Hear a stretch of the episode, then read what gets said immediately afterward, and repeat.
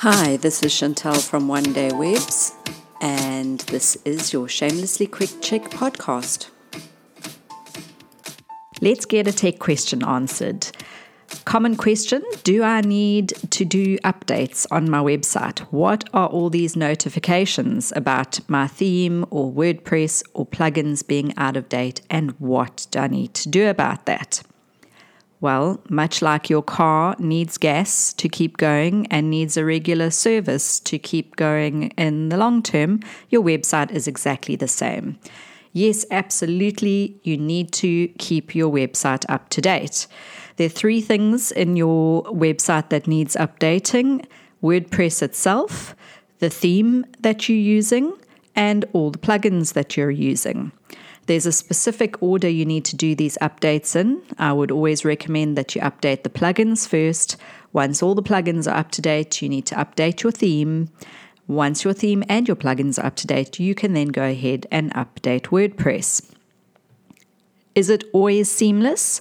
No, sometimes there may be some tech problems. Sometimes one of the plugins you're using may have an issue when you run an update. Um, and heaven forbid, worst case scenario, you get a WordPress white screen of death, as we not so affectionately call it. Um, so it's not a seamless process. It's not always perfect, but 99% of the time you can safely update your website if you're doing the website updates in the order I mentioned before. So, do you have to do this yourself? Uh, if you haven't tasked anyone else with doing it, then yes, it's your responsibility. If you don't want the responsibility, there's always the option of outsourcing this task.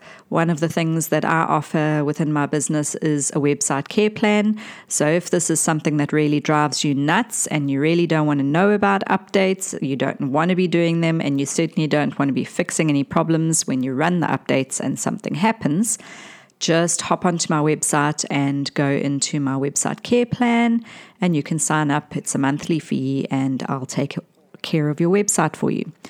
You will find um, that uh, there's much better ways to spend your time than updating your website for most people. But if you are new with your website and you're a DIYer and you're trying to maintain or handle, keep a handle on your costs, then by all means go ahead and DIY this. Um, as I mentioned at the beginning, I'm going to recap. You want to update your plugins first, followed by your themes, and then by WordPress. Do this at least once a week. And if you have any problems, don't hesitate to get hold of me, Chantal at onedaywebs.com.